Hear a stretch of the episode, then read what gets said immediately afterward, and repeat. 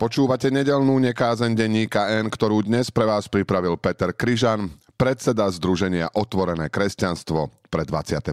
storočie. Svetý Mikuláš z Flue, alebo aj Bruder Klaus. Prezývka prvého svetého švajčiara a patróna krajiny je v Nemčine skratkou jeho mena. Niklaus. A odkazuje aj na pustovňu Klauze, v ktorej žil 20 rokov. Narodil sa aj zomrel v 15. storočí. Bol to zámožný sedliak, významný kantonálny politik a dôstojník v zložitom prepletenci vojnových čias. S mladučkou Doroté Wies sa oženil ako 30-ročný. Klaus bol mystik a legenda hovorí, že prvé videnia mal ešte v lone svojej matky. Hoci podľa bežných kritérií viedol úspešný život, prepadal depresii, bol stále viac utiahnutý. Modlil sa, postil a meditoval. Keď mal 50 a jeho manželka 36, Mali už 10 detí. Najstarší syn mal 20 a najmladší sa práve narodil. Klaus vtedy opustil manželku aj deti, stal sa pustovníkom a ďalších 20 rokov žil v Rokline pár sto metrov od rodiny.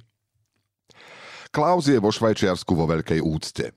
Sú mu zasvetené kostoly, stavajú sa kaplnky a pomníky, konajú sa púte, píšu popularizačné knihy aj vážne teologické práce – pre katolíkov je dôležité, že bol čosi ako zázračný bretarián, lebo sa živil len Eucharistiou.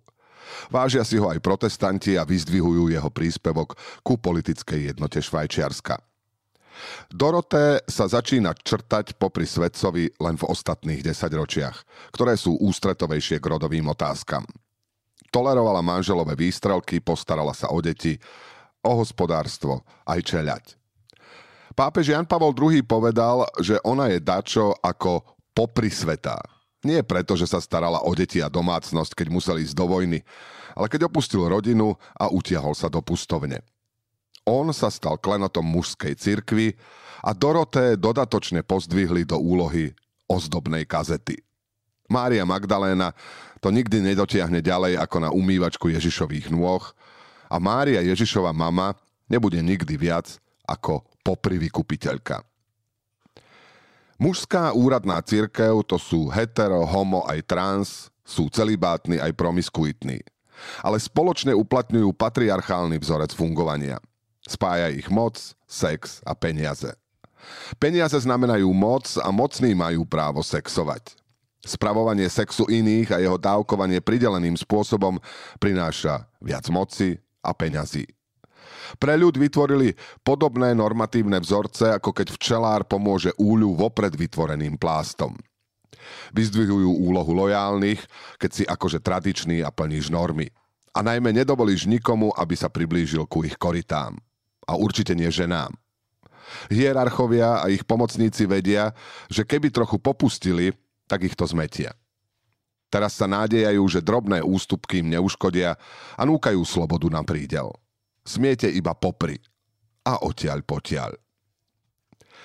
Starý farársky vtip ironizuje moc biskupa. Biskup má takú moc nad duchom svetým, že ho dokáže dávkovať. Položí ruky, cvrkne trochu ducha a máme diakona. Ak pustí viac kňaza a ak to otvorí naplno, tak ďalšieho biskupa. Tento model uplatňuje menšina katolíckých mužov, ktorí sú pri moci. Uplatňuje ho na všetko a na všetkých. Vládne väčšine, ktorú tvoria ženy, rekatolizovaná Európa, LGBTI plus ľudia, misiami kolonizované kontinenty. A púšťa im len toľko ako regionálna doprava. Tam niekde v koncovej obci sa aj autobus otáča a ďalej cesta nevedie.